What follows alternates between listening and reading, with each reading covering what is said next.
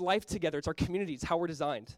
Uh, when I say we engage in God's mi- mission, it's our missiology. It's what we're doing. And so even when I, when I put this up here and we look at this, we elevate Jesus, we equip believers, we experience life together, we engage in God's mission. That's kind of like the, the, simple way of putting it, but it's like here's our doxology, our theology, our community, our missiology. And I honestly believe this is what we were created for. And so today, when I talk about doxology, let me just say this, because I'm not trying to just use big words. Here's what I mean what you believe about God must be expressed. That's doxology. So, what you and I, how we perceive God, how we, what we hear in His Word, what we read about Him, if you've really, and if I've really come face to face with God and have experienced God, what I believe about Him will be expressed through praise. Now, some of us in this room might fear emotion. You're like, I don't like showing emotions. Emotion's weird. And we're not trying to make overly emotional, but we say there's no one who came face to face with God in the Old Testament or New Testament and didn't show emotion. The point's not about being showing emotion. The point's about expressing it through praise, through song, through worship. And so when I say our doxology, it's like it's so much like we we all have a view of God, but do you express that? Again, if you're married, hopefully it's not just that we are married, we love being married. Hopefully there's emotion. Hopefully there's still dating happening. Hopefully there's still excitement happening. And so for us, we want to be known for not just talking about Jesus, but worshiping Jesus, glorifying Jesus. And here's kind of the, the thing attached to it. This is why we exist. We exist ultimately to bring glory to Jesus, to magnify Jesus. You know, people ask, like, why do you do this? Why do people even go to church? Why does that still exist today in America or in South Florida? Why do people still do this? Because Jesus created this, He made this, He designed this, and this is ultimately, whether it's individually and, and collectively, we want to magnify and glorify Jesus. This is why we exist. You know, it's been said this way. I wrote this down. I love the way someone wrote this. They said, Humanity is healed in the worship of God. And listen to that humanity is healed in the worship of God. As we get back to what we are created for, we find healing and restoration in that. And so we want to get back to worship. You could be the most successful person and have everything you need. And yet, if you don't glor- live your life in a way to bring glory to God, you'll be the most empty, living the most unsatisfied life. Even though you might have it all, you're not created for that. And so, for us, when I say us, our community, here, here's our desire again, simply put, we want to be all about Jesus. We're created by Jesus and for Jesus. Colossians 1:16 says, "For by Jesus all things were created that are in heaven and that are on earth, visible and invisible, whether thrones or dominions or principalities or powers, all things were created through him and for him." And so this is why we exist. That Jesus is the head and we're here for him ultimately. Amen. So we're going to pray. We're going to read a text in a second, but we're going to pray. And I just want to say, like, from, from the first time, in a sense, we, we gather here at the school, we want to be known for just being known for Jesus. Jesus at the center of everything. That we don't want to do this without him. We need him to lead us and guide us in every step of the way. This is our doxology. This is our expression of our theology. This is what we believe about God expressed. So that we're going to do that. That's why we worship. That's why we sing. That's why we gather together in groups, because we ultimately want to live it out. Not just know it, but live it out. Amen? So let's just pray, and then we'll uh, look at this text in a second and go more in depth. So let's pray. Father, we thank you so much again for this time just to worship, to sing, to remember you. God, I know that we might have had a long week. It's, it's just December. God, refresh people in this room. God, we want to sit at your feet today and just enjoy you.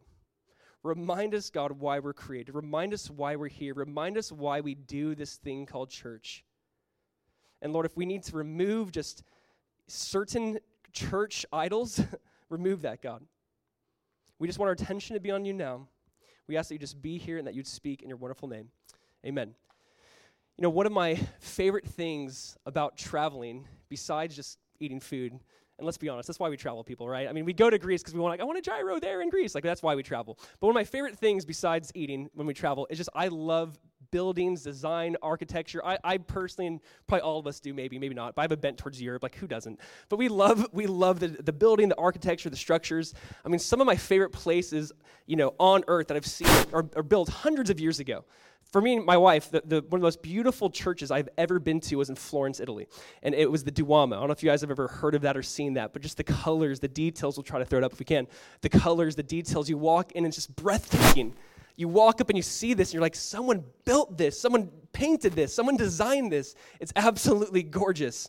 Uh, another favorite spot for us of just architecture design, uh, we went to Edin- Edinburgh, I don't forget how to say it, Edinburgh, Edinburgh, Scotland. I, I know, I'm sorry, guys. The gospel, forgive me. Uh, we went to Edinburgh, Scotland, and you just see this rustic, you feel like you're stepping back in time.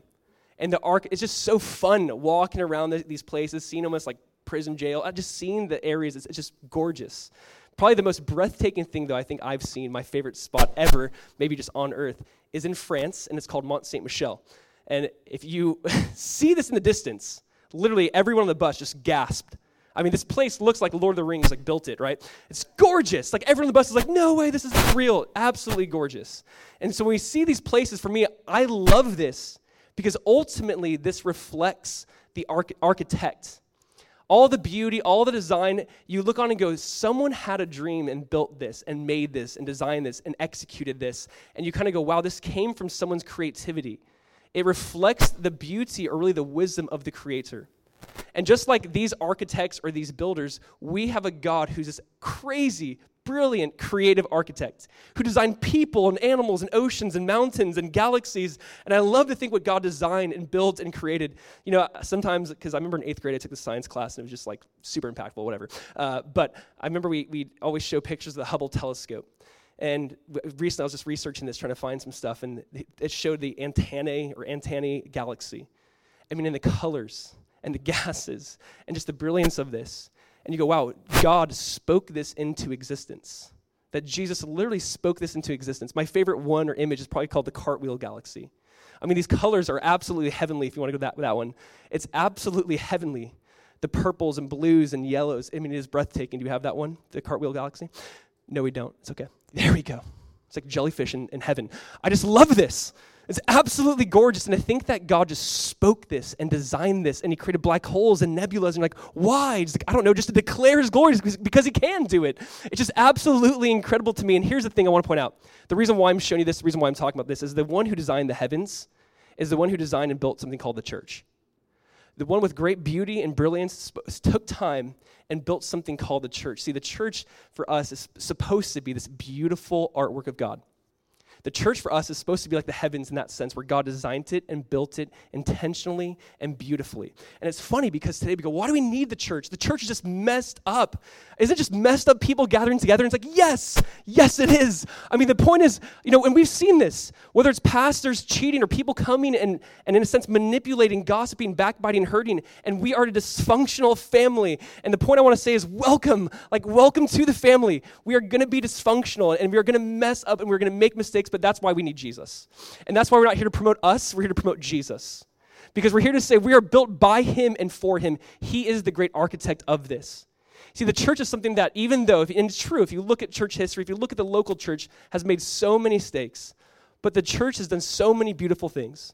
I mean, more hospitals have been built, more orphanages, more foster care systems, more, more needs for the homeless being met, more beautiful things have been done for the, the church, through, through the church, I suggest, than anything else that at the same time, families have been restored, those who've been on that verge of just suicide, those who are lonely and depressed and isolated, obviously the church has come in at that right time and brought them to Jesus and brought restoration and healing. See, I love the church. Jesus loves the church. He designed and built the church. And so when we're talking about the church today, sometimes we have a bad taste in our mouth.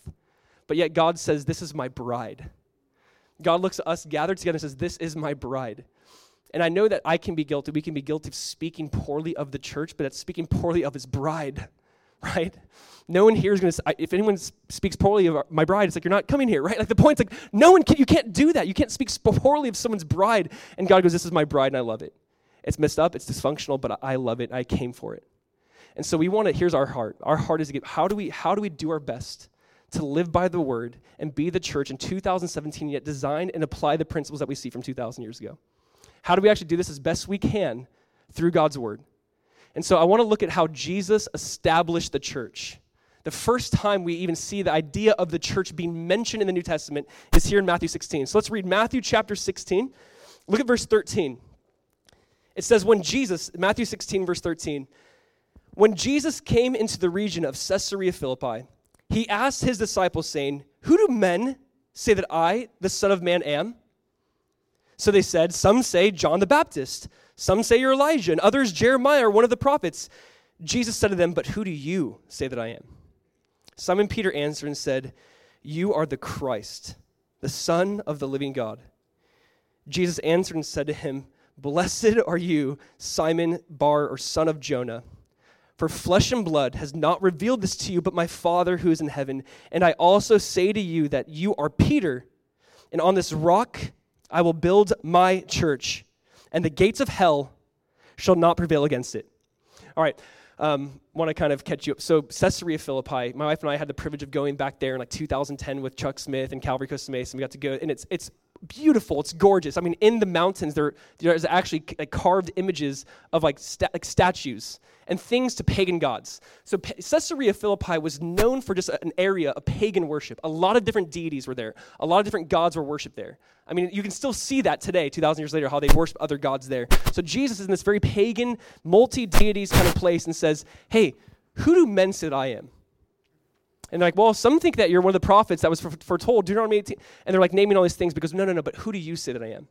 And Peter, a guy who blows it so often, and yet here he gets it right. And I love Peter for this. He just speaks, and maybe he gets it right, maybe not, and that's probably like us. But he goes, Jesus, you are the Christ, the Son of the living God. And he goes, Yes, my Father has revealed that to you, Peter. You know, and he goes, And on this rock I will build my church. And I want to just point a few things out to you. This word church is the first time, actually, it's in Matthew 16. This is the first time we see this mentioned in the New Testament. This word church is mentioned, I believe, 114 times. This is the first time it's mentioned. And now, whenever a word or a new concept is mentioned, we should pay attention. Just let me just give you a little hint. Whenever you see the, the, the first time the word love is mentioned is about a father's love for his son, Abraham and Isaac. And that's important for us. Like, so whenever you see the, it's called the principle of first mention. Whenever you see a new idea being shared in scriptures, we should kind of pay attention a little more. So 114 times this word church is mentioned. 90 times it's used speaking about a local church, a local gathering, a gathering of people together. So we are the church. We are little c church. There is the big capital C church, and there's a little c church, and that's us. But this idea of this church, this word is it simply just means it's ecclesia. So when I said this is our ecclesiology, it's like this is the study of the church. This is how we want to do church. The idea of this ecclesia, and we'll just throw up here, it just means a called out assembly. That literally God has says you are once a part of something else, but now you're part of my family. And the beautiful thing about the church is hey, Jews, hey, Greeks, hey, pagans, everyone, you're part of something different now. You're part of my family, you're part of the church. So, whatever your cultural background, whatever your race is, whatever your gender, you are brought into this family. You are now my, you're my assembly. You're my group of people. And I want to point this out. He says, On this rock I will build what? He says, My church. All right, let me just make this really clear. This is not my church. This is not our church. This is Jesus' church. We come here because we go, He's the chief shepherd. We're thankful for people that He's placed in our lives, help raise up leaders, raise up elders, but this is Jesus' church. And we are here because of Him and for Him. And He says, I will build. And I want to put, God builds this. God does this. Our prayer, honestly, since day one is God, please, you build this house so we don't labor in vain. Like, you build this community so we're not just wasting our time here. Like, you need to stir hearts. You need to gather, together people. Like in our own efforts, we can't do that. We can try, but we can't do what you can do. He says, I will build. And so that comes through prayer. That comes through seeking Him through the Spirit, through the Word. That comes through just living. That comes from us doing what He says to do, but He's building this church. And He says, On this rock, I will build my church. And so that is our hope today. We come here because we go, Jesus, we want this to be your church. This is created by you and for you. So, just to review, we are built, we are knit together because of Jesus and for Jesus. And if you could, if you would write these verses down, here's the whole point Jesus is the head of the church. And so a couple verses I'll read to you guys really quick if you want. We'll throw it up here. It's, it's 1 Corinthians 12. And here's what it says in this way 1 Corinthians chapter 12, it says, Now you, you and me, are Christ's body and individual members of it. Colossians 1, He is also the head of the body, the church to be really clear, so we, many members, many individuals make up the body of Christ. Jesus is the clear head of the church. He's the head of it. So let me be really clear about something, because sadly today in America or different countries even, the church can become two things. It can become a building, and it can, it can become a business. So let's speak into these really quick. It can become a building where you just go, I'm going to church. Did you like church? And we kind of ask questions that communicate this idea of some place we go to or something like we do once in a while, once a week. And the problem with that is if church is a building, then we are consumers. See, the church is just a building you come to. It's like, well, what? I didn't get anything out of church today. And it's kind of like, what did church do for me? And you have that mindset. It's not what did I actively give and how was I a part of the church, but it's like I didn't I didn't like church today. It's like, well, it's weird. You didn't like yourself today. Like you're the church. Like so we have this mindset sometimes of like, no, it's not about this idea of a building. And then the other side of this is that this can be a business. This, there's a side of it too where we're a business and there's a church on the street and there's this church and we're competing against each other. And see, that's a problem too. It's not a building, it's not a business, it's a body. And that's what God's saying here. He says, This is the body of Christ. This is my body. I am the head, and this is the body. And I want to say this because you can either become a consumer then or become a competitor when in reality we're community of faith. And that's the whole point of this. We're not just here to consume. and What can you do? I'm going to take and leave. We're not here to compete. We're here to be a community of faith, building upon the foundation of Jesus Christ. He is the head, and He is the foundation. It's in 1 Corinthians chapter 3 verse 11. We'll throw it up here again. It just says simply this, "For no other foundation can anyone lay than that which is laid, which is Christ Jesus." You see, the, the, the, bedrock of the church is Jesus. The center of the church is Jesus. We are here because of Jesus and for Jesus, and it's built upon Jesus. Guys, that's why we're going to talk. We're to say, we're to talk in this way. We're not here just to like kind of have fun and like throw on an event and like leave. We're saying, Jesus, we're here for you, because of you, by you. We want to be a church that pursues him, loves him, seeks him, points people back to him. When our life isn't reflecting him, we'll be gracious and loving and kind, but point us back to Jesus. So that means there might be conflict sometimes in a good way, where it's like, hey, here's the word of God, and how do we get more like Jesus? Like, that is something we want to pursue. Jesus, no one's ever encountered Jesus and their life has stayed the same, right? When you encounter Jesus, he's like, there's people go to Jesus and Jesus, I've kept all of my commandments from my youth. He goes, you still lack one thing, go sell all that you have. And he's like, I can't do it. You know, every time people come to Jesus, there's some sort of challenge.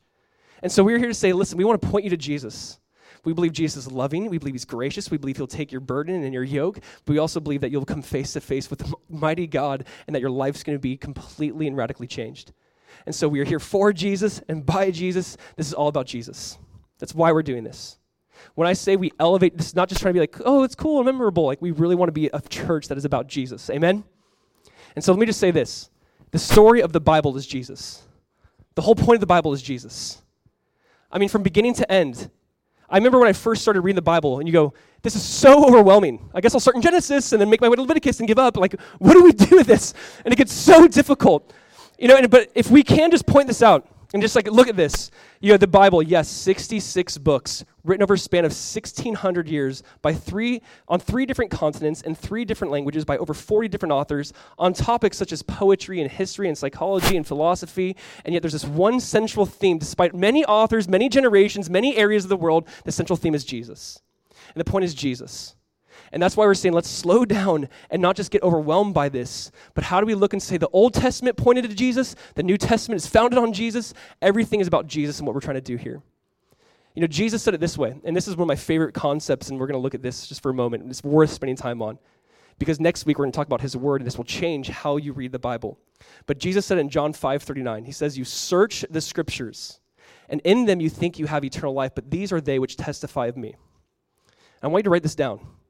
This to me is the key that unlocks all of understanding in the Bible. It really is the key to understand. I think the whole Genesis to Revelation is the, the whole key.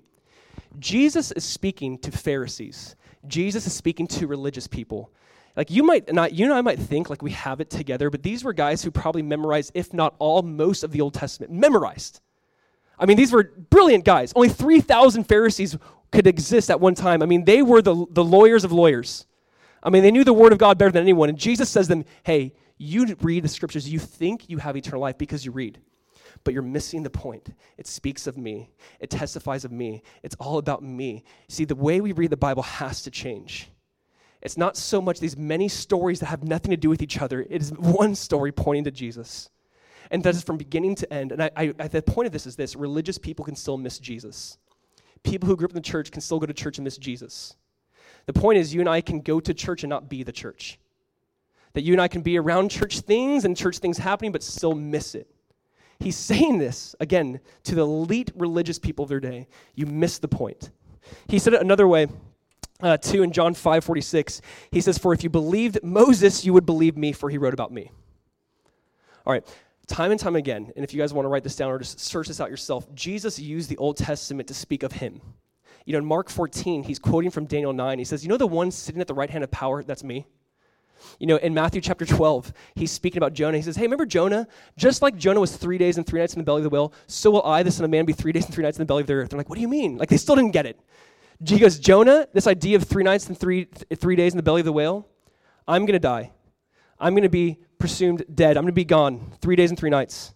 Just like Jonah came out of the whale, I will come out of the grave. Like Jesus said, everything you and I read in the Old Testament, it's ultimately speaking of him.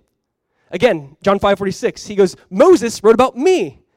The point of this is to get our focus and attention back on Jesus. You know, one of my favorite interactions people had with Jesus was in Luke 24. If you guys remember in Luke 24, uh, there's two men. They're very depressed. Luke 24, listen up. Two men depressed. It's resurrection day. Jesus just rose again from the grave. They don't, they don't know that. They're walking from Jerusalem to Emmaus, and they're talking about Jesus. And as they're talking about Jesus, Jesus shows up and starts talking to them. And it says they did not know it's him because their eyes were restrained. So Jesus asked them, Why do you look so sad? And I love this. They go, You're not from around here, are you? Like, do you not know that Jesus, the one everyone knows about, was killed, was murdered, was crucified three days ago, and today there are people who say he's not in the grave, and so they think maybe someone stole his body. They're like, they're sad.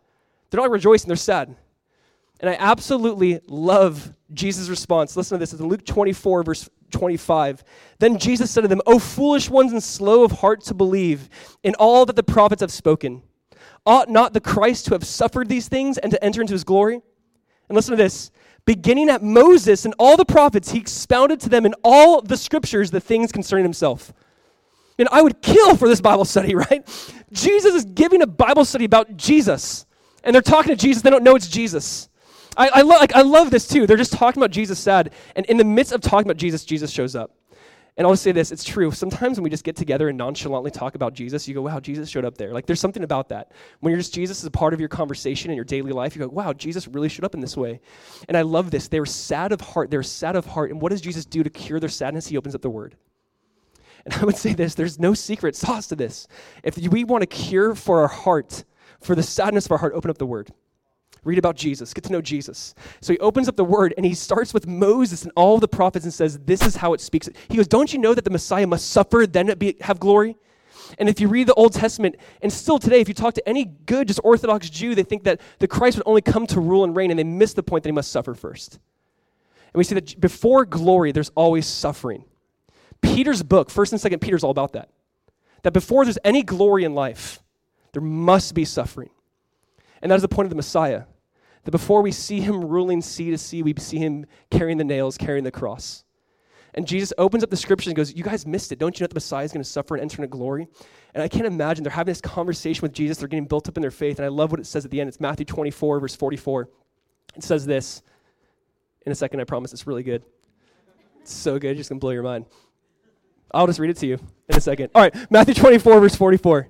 Here's what it says it says that all, Jesus said this, all things must be fulfilled, which were written in the law of Moses and the prophets and the Psalms concerning me. And he opened their understanding that they might comprehend the scriptures. I want you, I want you to hear this. He starts with Moses, the prophets, the Psalms. Again, this is a seven mile walk they had, mind you.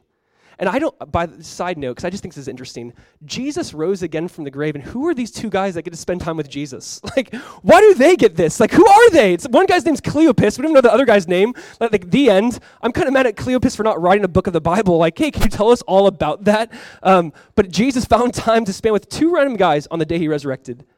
And these guys actually go on their seven mile walk and come running back to Jerusalem, going, Do you guys know we just spent time with Jesus? It's once they broke bread, it says their eyes were opened and he, Jesus vanished from them, and so they go back to Jerusalem another seven miles. All right. But I, I love this thought. He starts from the law of Moses, the prophets, the Psalms. Now, let me just kind of give you something really quick because I wish today I could be like, let me show you where Jesus is everywhere in the Old Testament. I just, there's no way. And some of you just leave and walk out. But let me just kind of give you five things to show. Uh, I kind of wrote the five P's of seeing Jesus in scriptures. Here's where we see him we see Jesus in the Pentateuch, Penta, five, in the first five books of the Bible. That's Moses. We believe Moses wrote that. So Jesus is seen from Genesis through Deuteronomy. We see him in the Psalms Psalm 2, Psalm 8, Psalm 16, Psalm 22. we could keep going on and on, just messianic Psalms. Uh, we see him in the prophets Let me just point out something really quick. A prophet was an ambassador of God to people, a priest was an ambassador of people to God. And I want you to see that Jesus was both. And hear that again. A prophet was an ambassador of God to people, an ambassador of God to people. Hey, God has a word for you. I'm an ambassador of God to people. A priest was, hey, I'm representing the people to God. Hey, God, they've sinned. like Jesus was both. And you read the prophets, you read about Samuel, you read about any of the prophets, any of the priests, ultimately speaking of Jesus. Uh, the, so the priesthood would be next. And then pictures.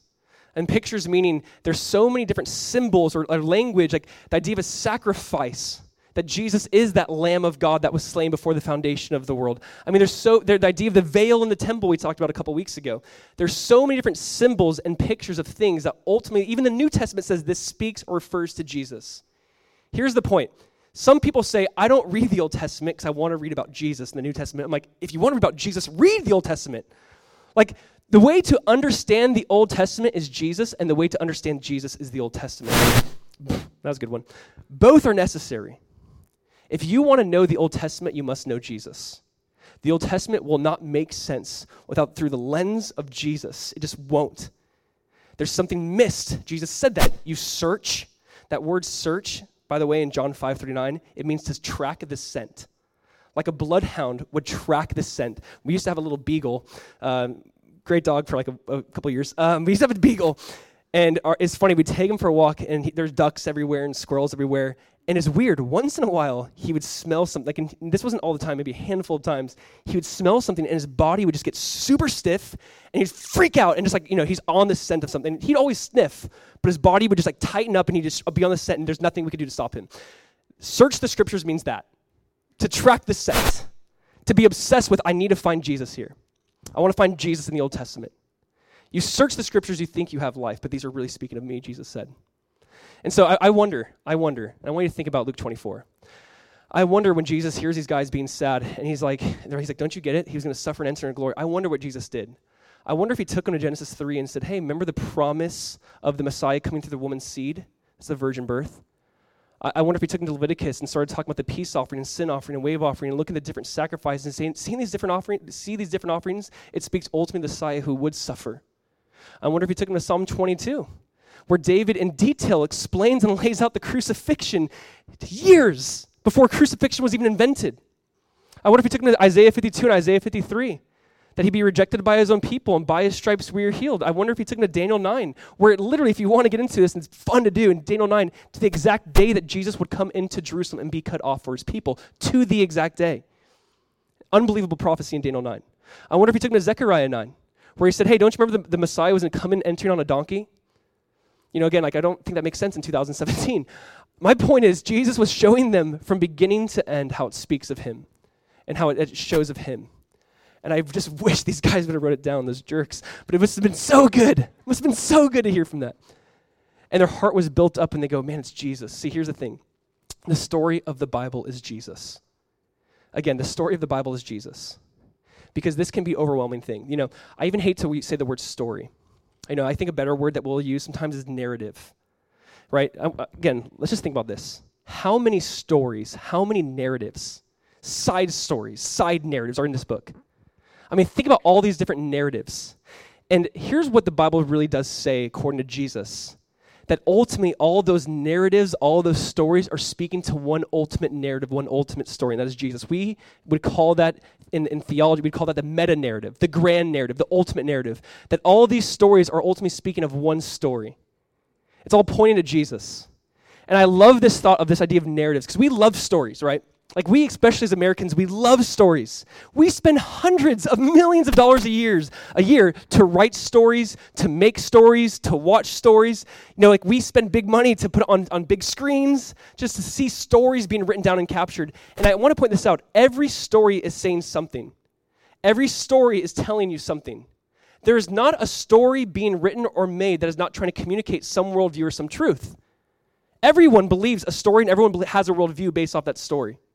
So people will tell a compelling story. People will show something, and they're really trying to show you an, an, another story. They're really trying to say something behind that. And let me just say this a lot of us here, we all have different stories. And a lot of us growing up have heard different stories.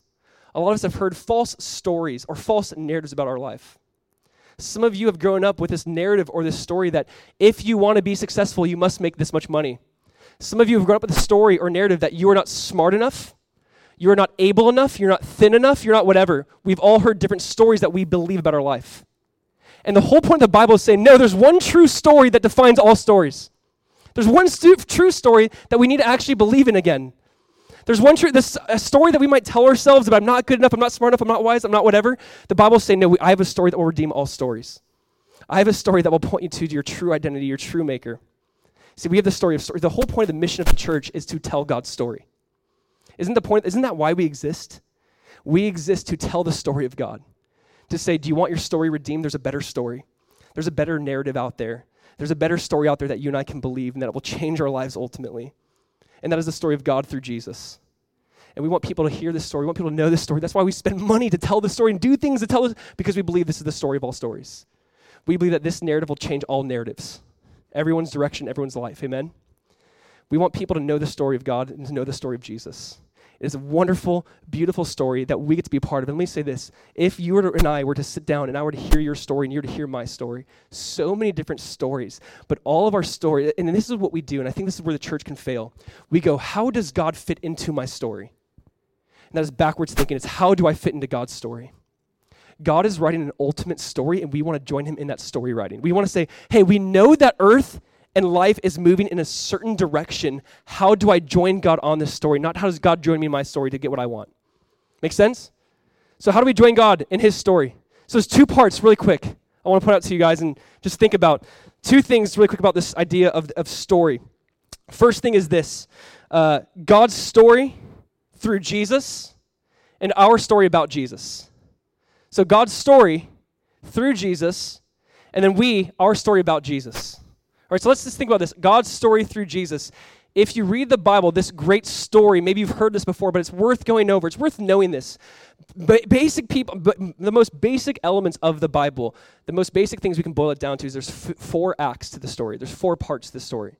And maybe you've heard this, but there's four acts to the story of the Bible. There's creation, there's the fall, there's redemption, and there will be restoration. And there's four parts to the story of God being written about Jesus. And, and, let's just look at these really quick. Because this is the story of the Bible in summary. And again, we could spend time with Moses and the prophets like Jesus did, but the story of the Bible is creation, the fall, redemption, restoration. So, creation. It's Genesis 1. In the beginning, God created. And I want to say this that answers so many life questions right there. Where did I come from? Do I have value? Why do I have value? Why do we think people deserve value?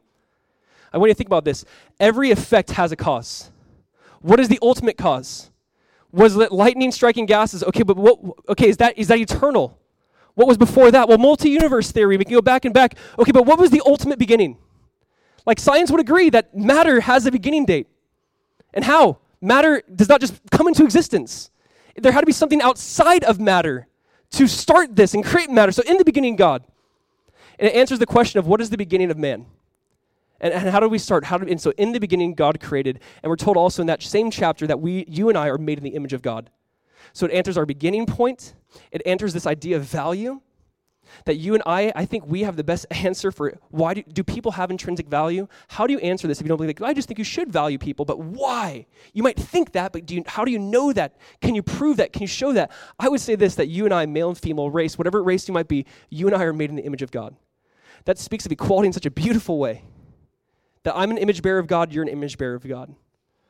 That, that, that life matters, that life is extremely valuable, that we should fight for life and for lives because those are little image bearers of God. And so, this idea of creation, it speaks of where did this all begin, how to begin. Matter doesn't just come into existence, matter does not create itself. There has to be something outside of matter to create it, and it gives us value. You see, we, we are guilty of saying, wow, you do so much for me, I give you value. That's ascribed value. Intrinsic value is you can never do a thing for me. You already have value because you're an image bearer of God. You and I already have it because we're image bearers of God. So it starts off with creation, and right away we blow it, right? Right away we reject God. Not, it doesn't take us very long, and I just think that's so true if you're like, study us. And that's what we call the fall.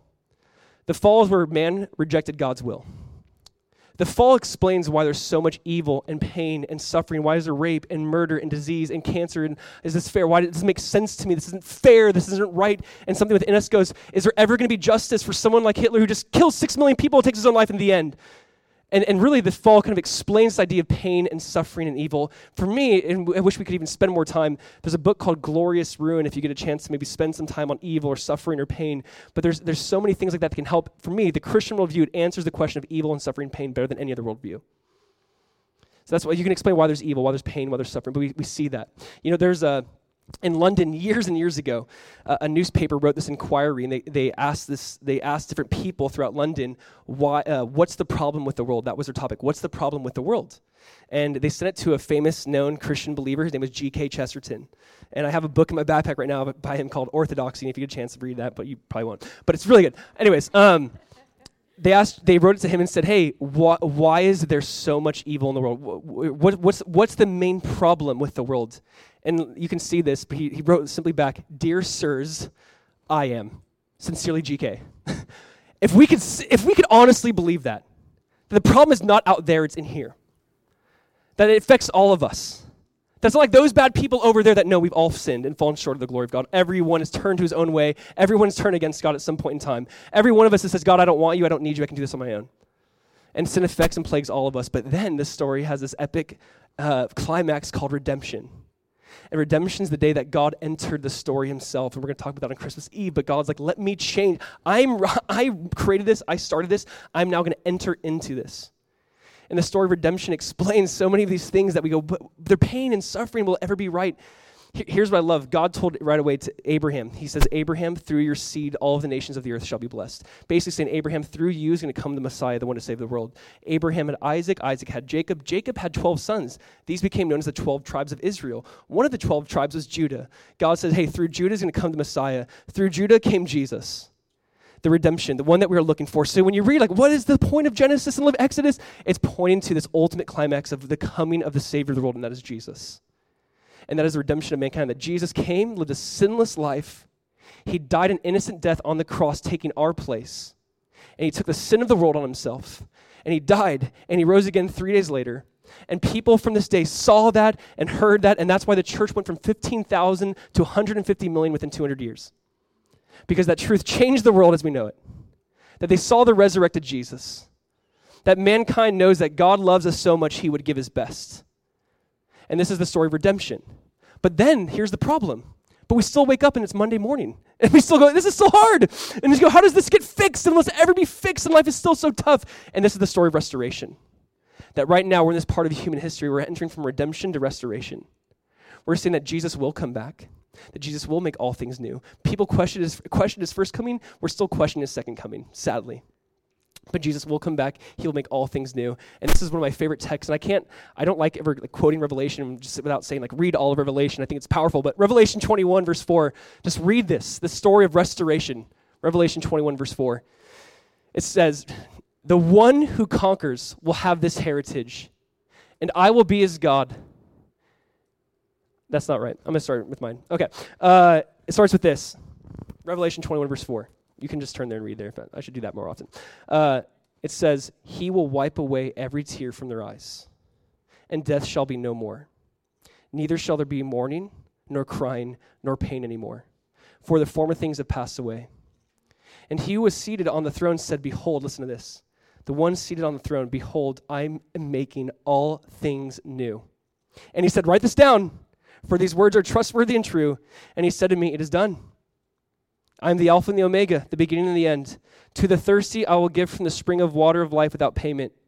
The one who conquers will have this heritage, and I will be his God, and he will be my son. But as for the cowardly, the faithless, the detestable, as for murderers, the sexually immoral, sorcerers, idolaters, and all liars, their portion will be in the lake of fire that burns, which is the second death. The story of restoration is this ultimately that Jesus in John chapter 5 is the true judge who will judge the living and the dead. That there'll be those who will be separated from God forever, and there'll be those who will be brought into the kingdom of God forever. And you say, but how could a loving God ever send someone to hell? How could a loving God ever do this? And again, I just think this is the most, under, you gotta understand this that God made it so difficult for people to end up in hell.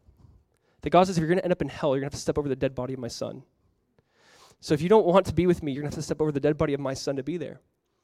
The point is, we are all looking for this point in time where there will be no more crying and pain, and cancer will not have the last word, and rape will not have the last word, and all these injustices and human trafficking will not have the last word, but he'll wipe away every tear, but he'll rule and reign forever. And here's the point of the church we exist in a sense to bring that in, to say, Jesus, come. We're praying for your will to be done here as it is in heaven. We're asking, I love when the Bible, the way the Bible ends is Jesus says, I will come quickly. And John goes, Can you make it faster? He goes, Even so, Lord, come quickly. Like, th- that's just all I, he goes, That's what my heart craves is that your kingdom would come. And so for us as the church, we're not just to wait for that. We're not going, okay, I hope he comes. Our point and our goal is to say, how do we bring people into this? How do we say there are people out there that need this? There are people out there that one day, you and I, everyone will individually stand before God and be brought and ushered into his kingdom or away from him. And we want people to know that he made it free. It's accessible to everyone and anyone.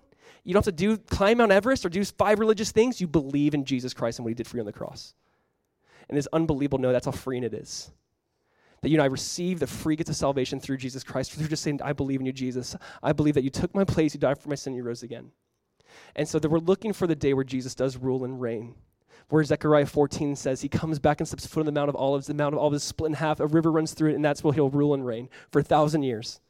And then we usher in the new heaven and new earth. And read Revelation 21 and 22 and see how the Bible describes this. This is what we are looking for, where the wolf does lie down with the lamb where the child does play with the serpent, uh, whatever that means, where the idea is there's perfect peace and unity on earth. That is what our hearts long for. That's what we are praying for. That's why we are here. Again, this cannot just be some place where you go, come hear a message and like be tickled and leave. Like it's like, no, how do we raise up an army? How do we raise up a group of people that want to go out and make disciples that say this will be uncomfortable? This will be hard. This might be frustrating. This might be a lot of tears, but it is so worth it that we have a Savior who will wipe away those tears and say, Good job, well done, my good and faithful servant. Enter into the joy of the Lord. That is what we long to hear for everyone. Anyone who breathes, I long for them to hear those words. And they can by the blood of Jesus Christ and by their belief in Him. And that's why we do this. And that's why we say, hey, we elevate Jesus. Not to just be like, because we just know it's because of Him and by Him we're saved. There's no other name. That the name of Jesus, every knee will bow and every tongue will confess that He is Lord. That, that's why we say it's the name of Jesus. That God even says, I esteem my name that God esteems his word higher than his name. There's something about the word of God being preached and communicated that people need to hear his word and hear his name so they can be saved. That's, that's what our hearts long for. And so here's what I wanted to share with you briefly for us, because it's, it's God's story through Jesus and our story about Jesus. And so I'll say this that's why we're doing this. That's why we're planting this church. That's why we're saying, hey, do you want to be involved? Hey, do you want to be a part of this? Hey, do you want to help us reach people? Can you help lead a group? Can you help with worship? Can you help with kids? Because we want people to come in and hear the gospel in a way where they go, that's it. That's truth. That is the narrative of all narratives. That is a story I've been longing to hear. That is the one grand story that we, everyone needs to hear and believe and trust in and receive and walk in. And so that's why we do this. And so for us, we're, we're trying to clarify things because we want people to understand what this is. Because sometimes people can come to church and like, what is this? And it's like, we want to be clear what this is. And we kind of have like a vision statement on our website, but this is something we want to do as best we can live by. And we'll throw it up here. I'll say it briefly. It's that we are a community following Jesus, seeking the glory of God, the good of the people, and the renewal of South Florida. And let's just like listen that we are a community. That's what we want to be. We want to be a community of people that are like minded on the same mission, on the same vision. The idea is division. It means two visions. We want to be focused on the vision of God, which is ushering in God's glory, seeking the glory of God. But even before that, we're community following Jesus. Not me, not this anyone else. We're following Jesus. We're seeking Jesus together. That's what we want to do. We want to seek Jesus together, following Jesus, seeking the glory of God. Why, that's why we're created, the good of the people. How can we say we love God and not give or, or, or meet our brother's needs? And then also the renewal of South Florida. The idea is this that one day Jesus will rule and reign, and we want to try to usher that in. We want people to hear about him and know him and walk with him. And we believe that God makes all things new. He made my life new, He made your life new. We pray that He made your life new. And we go, we want people to know this and hear this. And so we're trying to be really clear. Because again, we can't just kind of take our short time on earth and our life and be like, let's just have church and I'll juggle a lot. And like, yeah, blow fire. you guys like this? Like, it can't be that. It can't be that. It has to be so much more. It has to be Jesus Christ and crucified and resurrected and glorified. It has to be that. There's not power in my words, there's power in his word. That's why we're studying it. That's why we'll go through books of the Bible. That's why we're starting Mark in January, because there's something about talking about Jesus. Amen? There's something about focusing on Jesus. And so when I say this, and I'll, I'll go over these every week so you kind of know, every value has something called like three plumb lines. Now, not to like overcomplicate that, but here's what that simply means in our in our mind.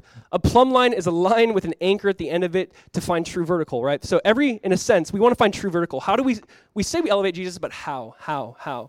Simply, and I'll throw these up here. First of all, we are just a house of worship. We are a house of worship. We want to turn this place, we want to turn our gatherings together in the name just to a place of worship where we remember Jesus, talk about Jesus, celebrate Jesus through communion, through baptism. We want to be a house of worship. We're just focused on Jesus. We want to worship him in spirit and in truth. So that's how, in a sense, we elevate Jesus to make this a place where it's focused primarily on him. Next, if you'll see the next one, we seek the Holy Spirit's empowering. We seek the we, we do believe that God is still active and moving. I don't think I'd be up here if it wasn't for the power of the Holy Spirit. Like I can't do this on my we can't do these things. We desperately believe in the gifts of the Spirit and need the gifts of the Spirit to accomplish God's mission on earth. That my creativity and our flesh by no means will get this job done. And so we're going to call upon the Lord, fast, pray, seek together. We're going to have a prayer meeting soon at our house and say, come on, we'll be really tight. But we're going to try to do that. And that, lastly, this we, we aim to steward God's church faithfully. We think the best way to honor and elevate Jesus is go, God, whatever you've given us, let us use it well. Like, let us, let us be wise with it. You know, I love this idea of a steward because a steward is an owner of someone else's account. You know, there are many people here I look on and go, You guys are owners of this ministry. You help make this happen. You own it. You love it. And thank you for that. You own it. But ultimately, our hands are not closed, our hands are open. Saying, God, you place this in my hand. You can take this out of my hand. But we want to steward. Whatever you give me, God, I want to use it and use it well and we want to steward your time, your resources, your money, whatever. We want to do that faithfully and well as unto the Lord. You know, it says in 1 Corinthians 4 1, it's required in a steward that one be found faithful. And our desire is to go, God, let us be faithful. Whatever you give us, small or big, let us be faithful. Because we know if we're faithful to little things, we can be rule over many things. So let's be faithful with, with, with, what's here now, and that's how we can further the name of Jesus. By taking five loaves and two fish, and wow, thousands were fed today with just a few amount of things. Like that's our desire, is to take those little and multiply in the name of Jesus, for Jesus.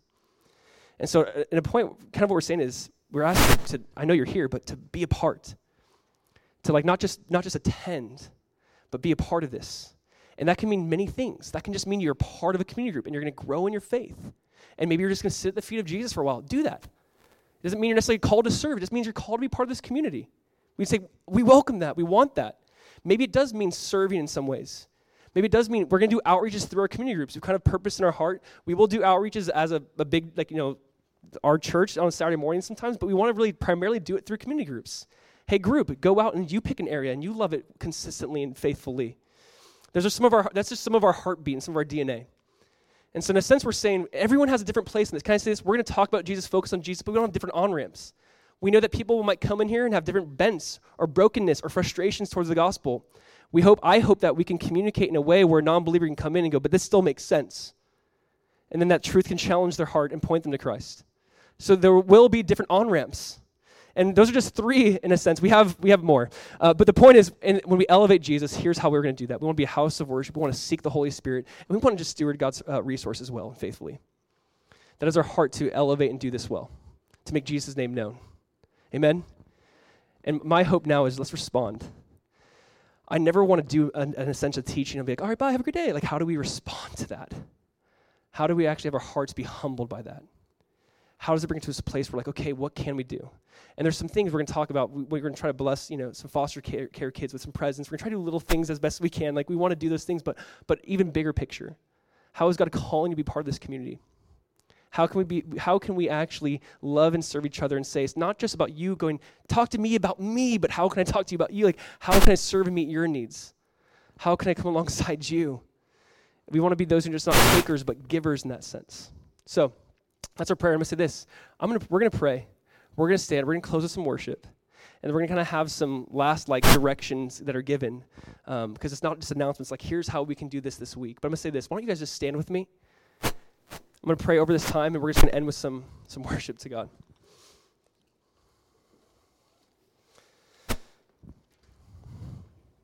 Father, I thank you so much just for your Son. That God, our names are written in heaven because what He has done. Lord, for everyone in this room, for everyone standing, for everyone in kids' ministry right now, God, I ask that we would just sense your call in our life that we'd hear this idea, this main story, this, this big narrative being written. Let us, we want to fit in, God. We want to join you on your mission. God, we thank you for your Son. We ask that he be magnified by our lives individually and collectively as a group. That Jesus, our, our focus would be on you. We thank you that in your name there is power to save and to heal and to redeem. And so we ask that you would do that. So, God, as we sing to you now, what we believe about you, God, let it be expressed. Let it be through song, through action, through lifestyle, through generosity. Let it just be expressed, God. Let it not just be something that we believe, but let it be belief expressed. And we just ask all this, Jesus, in your wonderful name. Amen.